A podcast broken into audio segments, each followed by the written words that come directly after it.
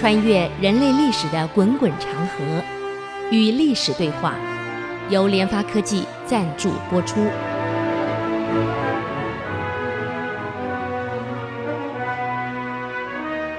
这里是 IC 之音竹科广播 FM 九七点五，您所收听的节目是《与历史对话》，我是刘灿良。啊，我们上次前几集谈到那个有关。宦官的事情，那么唐文宗那个时代啊，曾经想办法要把宦官除掉，但是发生了甘露之变，我们也提过了。经过这次之变以后啊，那个文宗啊，坦白讲啊，心灰意冷，整个朝中大权完全在太监手里，而太监从此把所有的皇帝，从文宗以后。包括文宗后的这个武宗、宣宗、裕宗，一直到唐王亡亡国为止，全部玩于股掌之中。那么唐文宗因为甘露之变以后啊，心灰意冷，心情也不好，谋杀宦官不成，差点命都丢了。从此呢，这个精神恍惚。所以现在看，还有精神病呢，受不了刺激太大了，就郁伤郁郁。这个是历史上写他晚年呢，也不能叫晚年，很年轻啊。从此呢，心神不宁，而且忧伤、压抑、痛苦，半夜噩梦、嚎叫，就五年后死掉了。死了以后呢，传位经过了武宗、宣宗。又传到了懿宗，那两中间那个武宗、宣宗命很短，一下也就结束了。到了懿宗，懿宗继位才十七岁。那中国过去最大的问题呀、啊，继位的皇帝都是十几岁，少不更事，就爱玩。啊，你看嘛，我们现在这个这个国中到高中就给他当当了总统，他哪懂事儿啊？整天就是玩。嗯，我上次大概给各位提过了，那个溥仪。这个溥仪啊，呃，亲了最后呢宣统帝溥仪，虽然已经退位了，可是还住在宫里。啊，民国成立后，不像以前，这个王朝完了把国君给杀掉了，全杀。那么毕竟是民主了嘛，所以当时民国建立以后，并没有杀清的退位皇帝。呃，十几岁的皇帝两岁继位，那时候也十几岁了，就还继续住皇宫里面，宫里面还是有太监在伺候。一样有宫女在伺候。嗯，溥仪在自传里面啊，这里这样说：哇，虽然正娶娶了四任妻子，可是只是名义上的。啊，那个婉容生的孩子也不是他的孩子，是日本人的小孩。又不是后来不是日被日本人控制住了吗？啊，这里我皇后变成日本人的玩物，你看多可怜。嗯，他说我四个夫人是守活寡的。他自传自己承认。他说：“我还在宫里住的时候，十六岁那年，我招了，反正无聊嘛，在宫里每天玩嘛，跟太监宫里每天玩在一起嘛。就那天的门关起来，找到十几个宫女，玩了两天两夜。我们你们现在现在那个报纸上玩什么几批几批？他都玩，他是玩二三十批的啊，各位，就玩了两天两夜没有休息，昏倒了。从此以后，他再也没有生育能力了。”十六岁就完了，就昏那一次昏倒后没有生育能力，救醒了。他说他后来他奉劝年轻人，难怪孔子讲啊，血气方刚啊，一定要能够控制自己，否则就像这样子。难怪过去帝王啊，很多帝王没有孩子，生不了孩子，包括宋高宗也是一样。你说这样子从年轻这样玩，怎么能有孩子呢？啊？难怪这个帝王年寿命都不长，二十几、三十几，像永云二十几就完了，就暴毙在在女人堆里面就死掉了，所以没有节制。这个熹宗继位以后啊，才十七岁，哎呀，你说少不更事就算了，这个孩子啊，喜欢音乐跟宴游，一定要音乐助兴啊，那么全部要女人，要酒，要这个这个这个音乐。所以殿前的乐工啊，维持在五百人左右，随时给他表演音乐。啊，演奏音乐。每个月呢，还要大宴十余次，宴请这个相关人员啊，大宴十余次啊，而且乐此不疲。每个月就大宴啊，音乐会呀、啊，呃，以现在来看就说什么 party 啊，什么音乐晚会呀、啊，这个舞会呀、什么会一直开，就每天晚上几乎新笙歌没有停过的这样一个一个人。呃，更严重，他除了喜欢在宫里面闹以外，而且根本不上朝，每天就是玩，我半夜嘛不睡觉，早上起不来，怎么上朝？他不上朝的。除了在宫里玩，还喜欢外出游玩，啊，到宫外去玩。每次出去游玩，那你想想看，他要准备乐团，乐队要跟着走，乐团饮食吃饭的，光吃的一大堆。年轻嘛，又喜欢吃零食，啊，用的玩的，啊，还有伺候他人。你们想想看，历史上怎么写？光出游一次伺候他的人，要十几万人。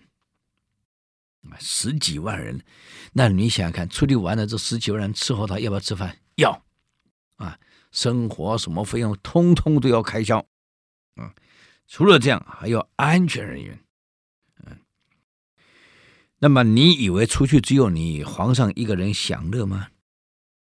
陪他出去的也要享乐，十几万人伺候他也要也要也要吃饭，要享乐。古代帝王出游。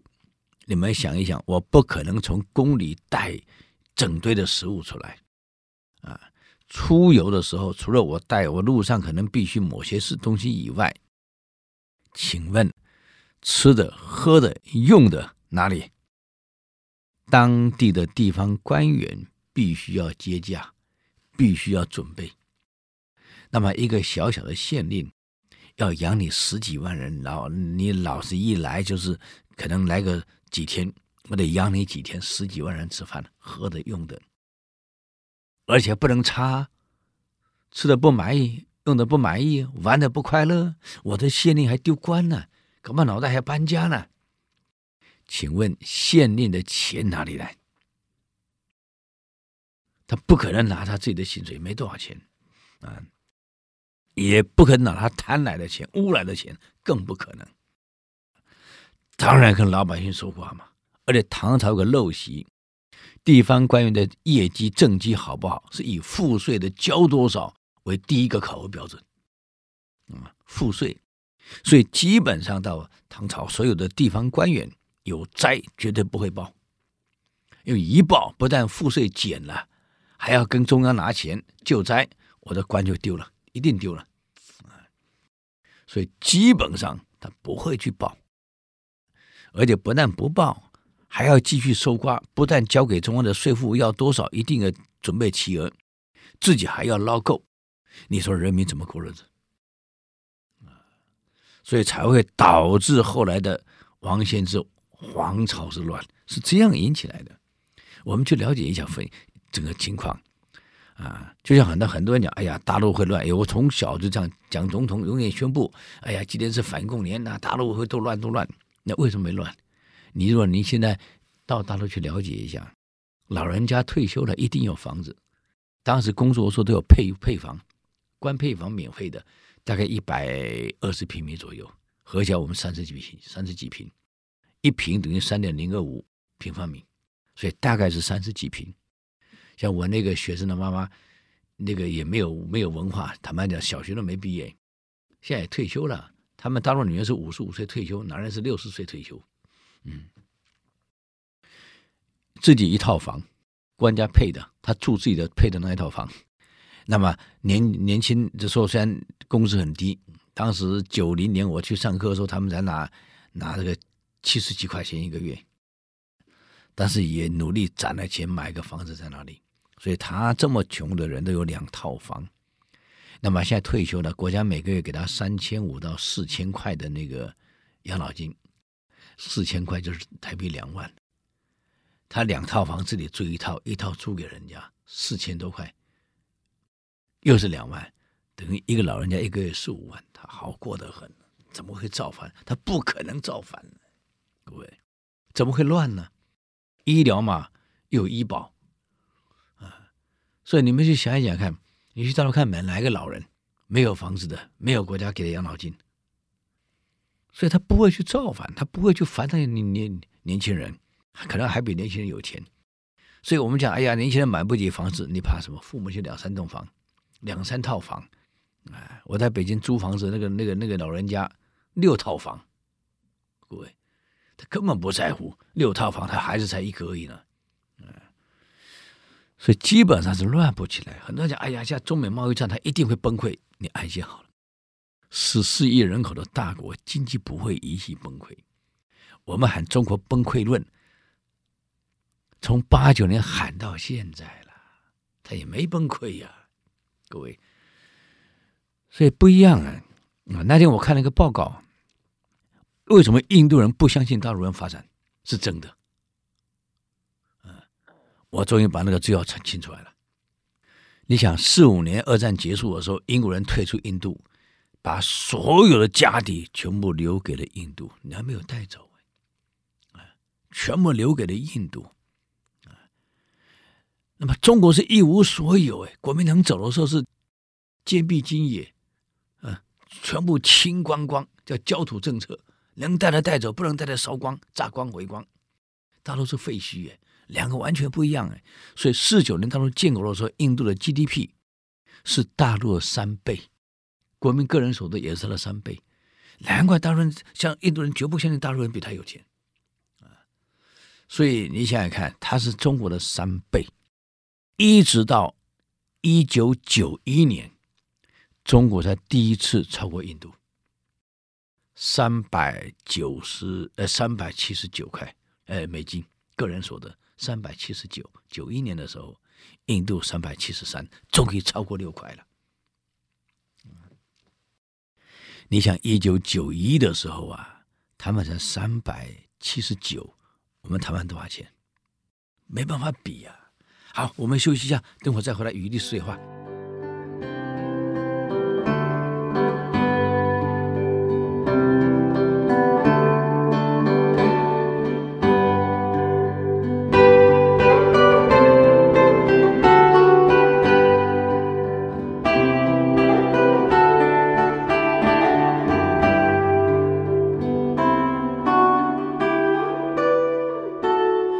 欢迎回来与历史对话，我是刘灿良。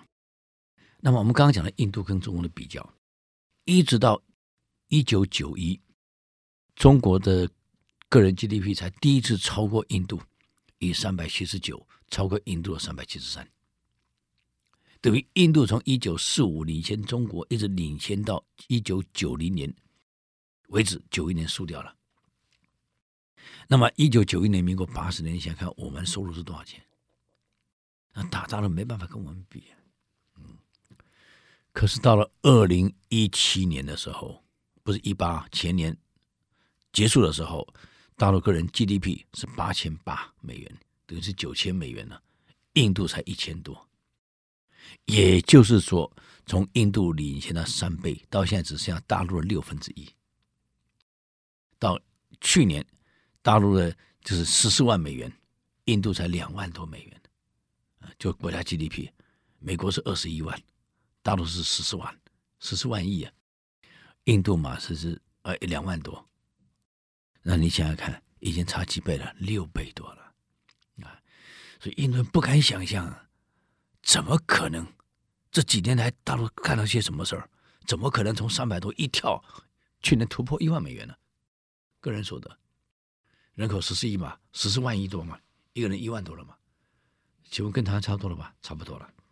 那你想想看，他一万多美元，十四亿人口，那是多么一大坨呀，多么庞大的数目啊！你去想想看，哎，不要笑他们说，哎呀，经济成长率放慢了。我告诉你，当时的只有几千亿美金的时候，成长率百分之十一，又怎么样？你不要忘了，现在是十四万亿，成长率的六点八是多少？很可怕呀！我跟你讲啊，嗯，太大一坨了。我们没有去看到这个原因，只看到哦，它成长率下降了，当然会下降嘛。那日本怎么办？负一怎么办？嗯，所以我们去去要去考虑到一个国家发展到一个程度以后，进入发达国家以后，联合国最近刚刚通过大会，把中国的国际地位提升到仅次于美国了，超过日本了。就很多事情我们在国内并没有看到，尤其是你看上礼拜那个美国驻日本大使，我是看国外的的的这个报告，警告日本，我美国跟日跟中国玩没有关系，你日本不要搅进去，单独跟他玩，你会死得很难看。为什么？你去听听看，上礼拜美国人怎么警告日本的？中国真跟你动手，中日之战干起来的话，他告诉日本人，你们撑不过二十分钟。日本不相信，怎么可能？我海军陆军很强，海军空军很强。现在打仗谁跟你打空战打海战的？他把照片拿给日本看的，大陆瞄准日本的导弹六千九百多枚，将近七千枚。你想二十分钟之内日本就全光了，你还玩什么玩？而且那个导弹拦不了，各位。哎呀，所以很多人都很很清楚，你到国外都知道，现在国际上能真能玩的只有三个国家：中美俄，真可以玩来玩去的只有中美俄，你其他人只能当配角，陪陪跑跑龙套，唱唱戏，没什么可玩的啦啊！所以从小到大我都在听，哎呀，今天是反攻，你要如何如何，他们会乱，是为什么没有乱？民生只要稳定就不会乱啊！老百姓你把他。喂好了，吃饱了，穿暖了，稳定了，他就不会乱。你把中国历史王朝翻开来，每一朝的乱都乱在于老百姓吃不饱了，穿不暖了，活不下去了，还要交交这么重的税，当然反嘛。所以你要把历史的根源纠结找出来。中国人是其实蛮好管理的，只要你不给他饿了，啊，冷了。医疗有保障了，能教育了，他就不会去跟你捣蛋了，就稳定了嘛。所以你把他基本需求顾了就行了。唐朝到了唐僖宗，可怜啊，老百姓的基本需求都管不了。你出游一次这么多人，你想，你你地方官得收个老百姓的一切去养他，十几万人怎么过日子啊？所以消耗是非常大，加上唐僖宗又这个好大喜功，爱面子，这样好大喜功摆明就是爱面子了，为了一个面子。嗯，他的女儿同昌公主出嫁的时候，啊，在唐僖宗死的时候才三十一岁而已，哎，才三十一、三十二岁。古人结婚的早，各位，哎，已经嫁女儿了。那么这个唐懿宗呢？啊，不是，其中唐懿宗，啊，在嫁女的时候，光嫁妆给了五百万贯。不但这样啊，为了面子，还打开府宝府库，啊，大大赏识。嗯，他这个宝贝公主啊，家中的井栏，古代家里有井嘛，有些人家里有井，有一口井在那里，井的栏杆，那叫井栏，药罐。食物的柜啊，不是不是不是现在我们讲的冰箱啊，冷柜不，一般的食物的柜子、木柜、水槽，还有各种用具的盆子啊、瓮啊，全部都要镶金。你想，连连水井的栏杆都要镶金缕，你去想想看，多么奢华呀！嗯，床是用玳瑁的，镶玳瑁啊，镶玻璃打造，那琉璃啊。皇帝如此铺张，那费用哪里来？当然是跟老百姓嘛。你晓得当时怎么记载？当时百姓冻无衣，是饥无食。冷的时候没有衣服穿，饿的没有粮食。夫妻不相活，也就两个夫妻只能活一个了，救不了另外一个，饿死嘛，冻死嘛。父子不相救，啊，父子。你要么死爸爸，要么死儿子。你注意看，后来明时明朝朱元璋反怎么反？家里是穷成这样子吧？每一个王朝的晚年，老百姓过的就是这样日子，受不了了，能不造反吗？啊！贫苦人家呢，卖儿卖女，卖儿卖女呢，来，你正史上这么记啊，唐书啊，得钱数百，米数斗而已。卖儿子卖女儿，只有得到钱数百，啊，不像他嫁个女儿，光嫁妆的五百万贯，卖个女儿才数百，得米呢数斗而已，啊，人们已经穷到这样的程度了，啊，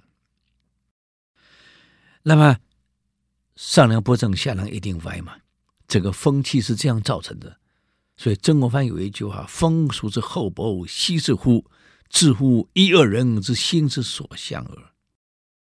这个风气怎么形成的？就是你那一两个领导人带头创造出来的。既然皇上这么奢华，官员呢，当然一样奢华嘛。啊，再这样奢华下去，国家怎么办？如果你奢华，皇上英明就算了，又糊涂，糊涂到什么程度？呃，我们等会再休息一下，再回来与律师对话。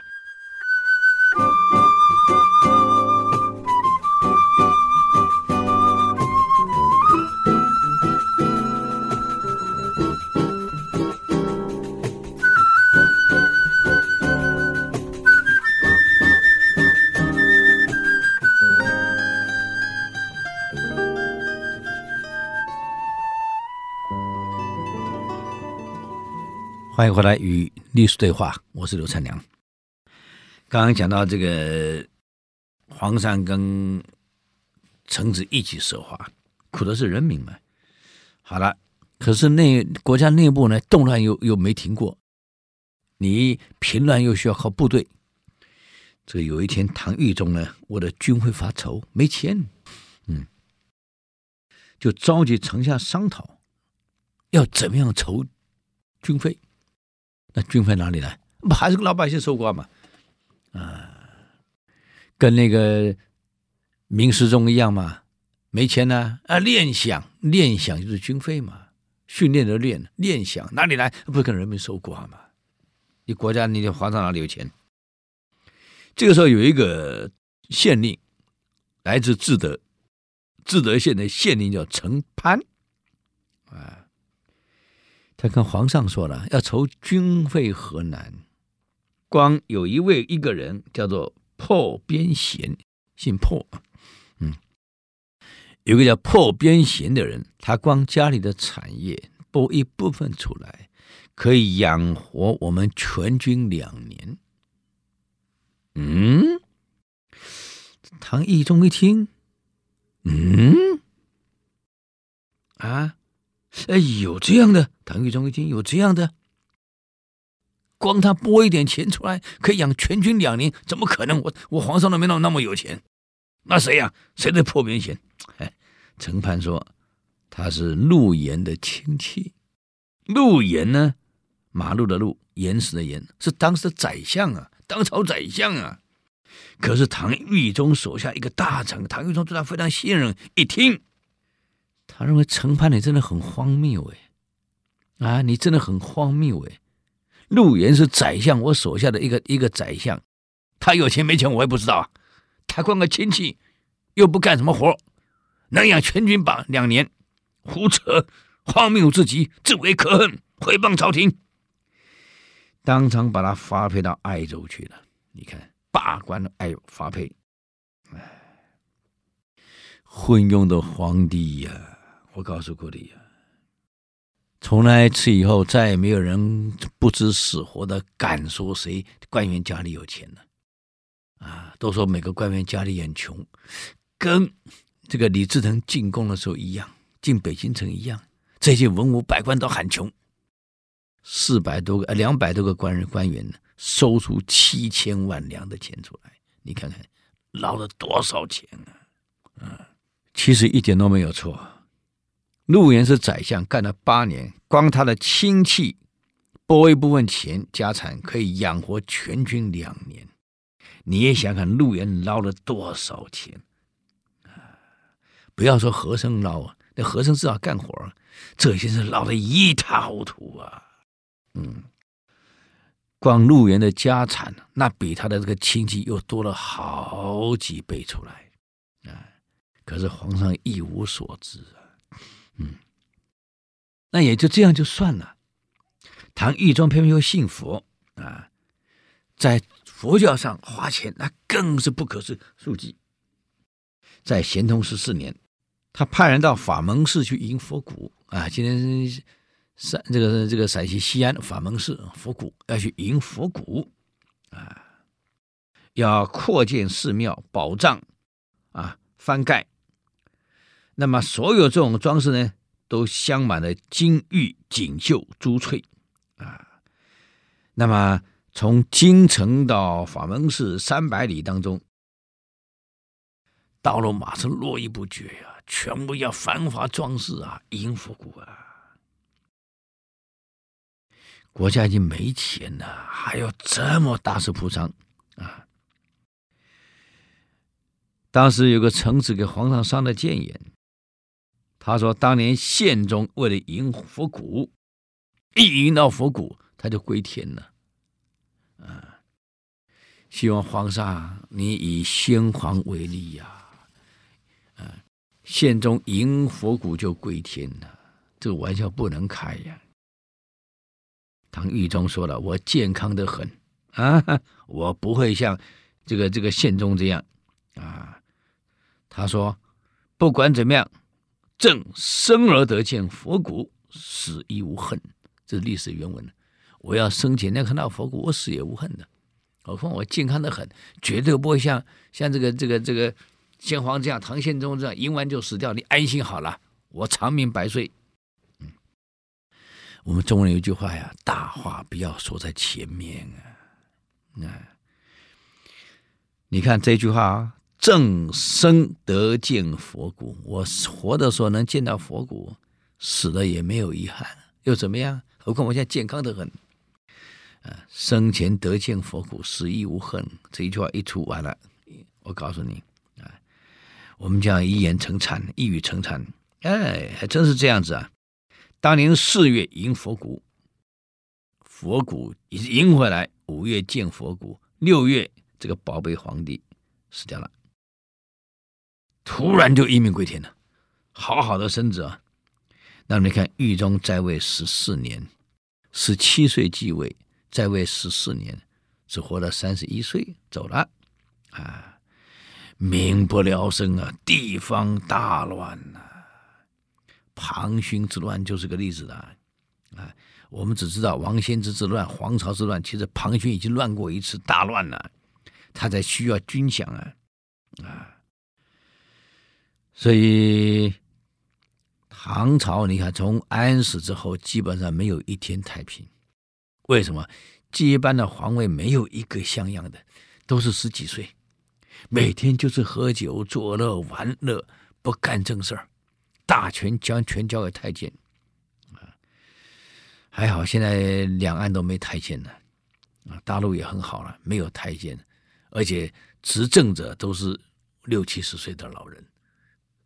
世事经验都够了，啊，也而且像网络发达，地方有发生什么事儿，我告诉你，马上就知道了，你瞒不了的，啊，马上就处理的。以前没办法，地方官可以瞒，你现在瞒不了，网络马上就出来了。地方官瞒，老百姓是马上网络就写出来了，你瞒不了的。所以这是好事儿。那么唐懿宗死了，唐僖宗继位，这更是一个活宝贝啊，天才呀！他继位的时候只有十二岁，是由太监，哎，刘行生等人把他扶上来的，那么，这个唐僖宗啊，还没有当皇帝之前，没有继位之前，当普王，普通的普。那么当时有个有个宦官叫做田令孜，他信任的不得了，他居然喊宦官喊爸爸阿父。父亲喊他为父亲，这也不能怪人家。那些帝王哪有时间去理儿子啊？都是由这个宦官在带，当然叫宦官叫爸爸，怎么会叫你皇上叫父？只是为了为你继继位王位啊，不得不尊重你叫父王，根本没有一点尊重心，反而尊重田令孜，一手把他带大的，喊他为父亲。这个田令孜啊，从小呢就跟他玩在一起，哎，这个阿父啊，这个爸爸太监爸爸呀。啊在皇上继位就当上了神策中尉，哇，那不得了，官位很高了。哎，问题是田令孜读过一点书，有点小聪明。唐僖宗是不读书，是不学无术，斗大字不认得几个，从小不爱学，他哪懂？所以晚上呢，田令时还得陪他读读书，教他认识字啊。那么当然这一来，跟皇每天在皇上身边权力起来了，贪污腐败免不了了。大小事根本再也不通知皇上了，你就玩就好了嘛。十二岁你懂什么？你就是玩就对了。大小事根本就不通知，他自己做主啊。结果怎么样呢？我们休息一下，等会再回来与历史对话。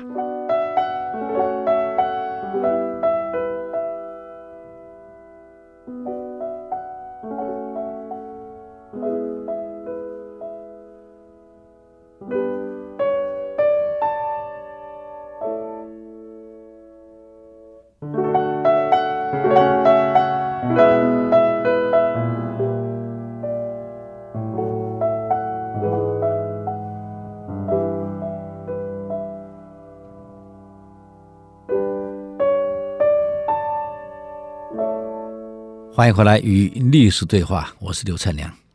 刚刚讲到这个田令之大小事不再报告了啊，每次去见这个宝贝皇帝，就带两盒糖果。当然以前糖果不是像现在这，哎呀，M M 糖果呀，巧克力糖啊，奶生生永牛奶糖啊啊。我们小时候，民国五十年那个时候最有名的糖，生永牛奶糖，哇，贵得不得了，小朋友都很喜欢吃。嗯，当时呢。皇上吃了零食，当然是厨房做的，带两盒他喜欢吃的零食。两个人呢，一人捧一盒。为什么带两盒呢？哎，皇上一盒，太监一盒，两个人一人一盒。啊，哎呦，弄几壶酒来，吃着小点心，喝着酒，吃着零嘴，聊天。哎呀，玩个半天才散。田令是哄皇上，就像哄小孩一样啊！你想想看，啊，好了，这个宝贝皇帝呀、不但这样，也喜欢乐工，还喜欢唱戏。哎，这跟这跟这个唐明皇很像，还喜欢唱唱戏，所以身边又养了一大堆乐工跟唱戏的戏子，一起唱戏，一起玩。啊，自己也扮演什么角色啊？基本上府库到这里已经全空了，嗯，那怎么办？国家要钱啊，府库没钱，皇上需需要费用啊，啊，生活起居要钱的呀。田令是拿着布吉，挨家挨户搜刮，要各地方的官员收多少钱上缴以外，自己拿着布吉，自己去长安城啊。挨家挨户，每家捐多少，不服的就杖杀，用杖打到死。哎呀，人民敢怒不敢言啊！每天去收钱啊。这个宝贝皇帝更好笑，他没别的本事，就喜欢打打木球、斗鸡啊，赌博倒很喜欢啊，还开个小赌场，每天呢跟大家一起赌。嗯，尤其呢喜欢打马球。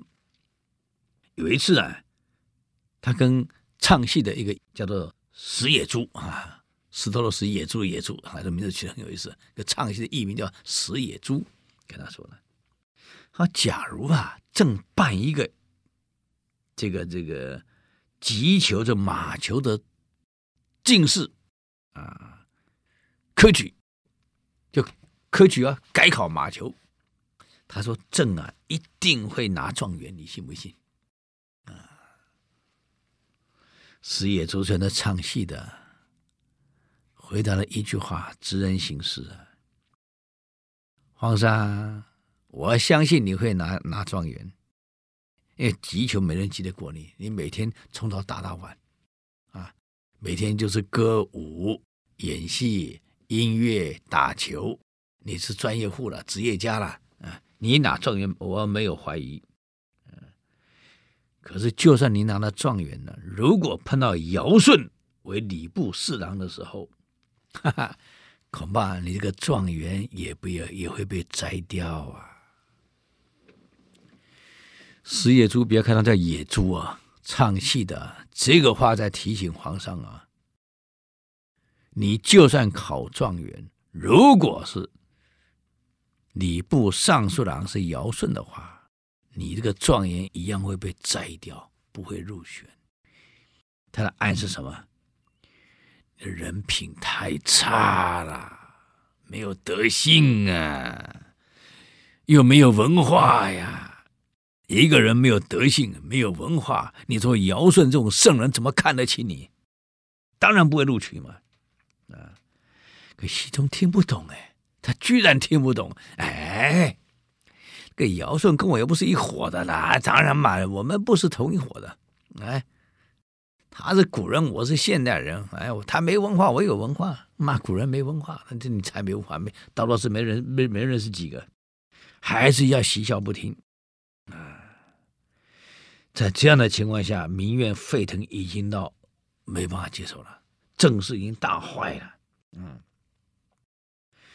这时候国家国内两件事，大臣好好的臣子还是有位上奏者。第一个，南南朝的满人已经造反了；第二，天灾人祸没有断过。唐僖宗这个乾符元年，翰林学士呢？卢锡就上上言了，他说：“我曾呢去年去了关东一趟，大旱，麦子呢收成不到一半，穷人家呢只能吃槐树的叶子在过日子，啊，坐收乡旅呀，坐在家里呀等着饿死啊，没有地方投靠，也国家没有任何资助。”啊不但这样啊，已经活不下去了。各州县以上的官吏，为了考绩，考绩是根据你的税收，挨家挨户搜刮税收，而刮来的税收因为没钱嘛，连给这个税吏喝酒的钱都不够啊！你想想看，刮来的钱连给税吏喝酒的钱都不够了，哪还有钱上缴呢？嗯？老百姓拆了房子，卖了妻儿，居然交的税也只够这些税吏，啊，喝喝酒的酒钱。除了税外，还有徭役。徭役呢，去帮朝廷做苦力，还得自备饭、自备菜，连饭都没有了，没有体力做了徭役的，做不动就被杖死。朝廷如果不抚恤，百姓造反。是早晚的事儿了。看看东汉的末年啊，黄金，嗯，看看西汉的末年，赤眉、绿林是怎么起来的？都是生活民不聊生啊，不得不反啊。皇上，这一点你不能不注意到啊。上了奏折，僖宗您看都不看？啊，扔了，看都不看，哪来的这这这个盗贼？哪来的穷苦人家？没有那回事啊！所以，首先就庞勋就反了，黄河下游、淮南、淮北一带，铤而走险的人如火如荼，所以终于在这一年爆发了王献之黄巢的大乱啊。我们都读过历史，都很清楚啊。嗯，读历史千万是背背人名、背背年代没有意义。你要去了解大乱为什么会产生，哪一个王朝乱不是因为人民民不聊生造成的？啊，天灾人祸啊，所以你不用期待大陆会有暴动乱，安心好了。他们天灾爆发，你看水灾、旱灾、地震啊，国家。救灾的速度有多快？你去看一看。温家宝当天赶到，还说什么？流着眼泪说：“我来晚了。”你看到没有？这样的一个一一个社会，他乱不起来。老人家也知道安固，所以不要期待他要动乱。在我们知道我们的竞争对手不可能动乱的情况之下，我们该怎么做？不要老期待靠别人动乱，我们来生存，这是错误的。一定要自己去努力，自己面对问题。我们不要动乱，我们这里没有问题，那才是安定的。啊，自己要发展，自己不发展啊，却靠着想象别人会动乱，当然不可能的，各位哪有可能？所以它是乱不起来的。嗯，哎，所以这个整个时代的背景，我们了解了为什么会有王仙芝跟黄巢的乱啊，在明熹宗的时候。那么到底怎么乱呢？我们今天讲到这里啊。哎，这个下礼拜呢，我们继续来谈到底会发生什么事儿啊？如果对我们的节目有什么建议跟指教，请到 IC 之音网站留言。我们的网址是 triple w 点 ic 九七五点 com 与历史对话。我们下次呢继续聊啊！谢谢各位。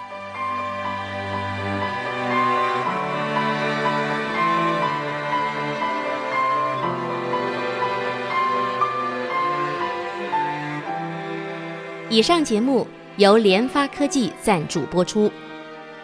联发科技邀请您同游历史长河，发现感动，积累智慧，扩大格局，开创美好幸福人生。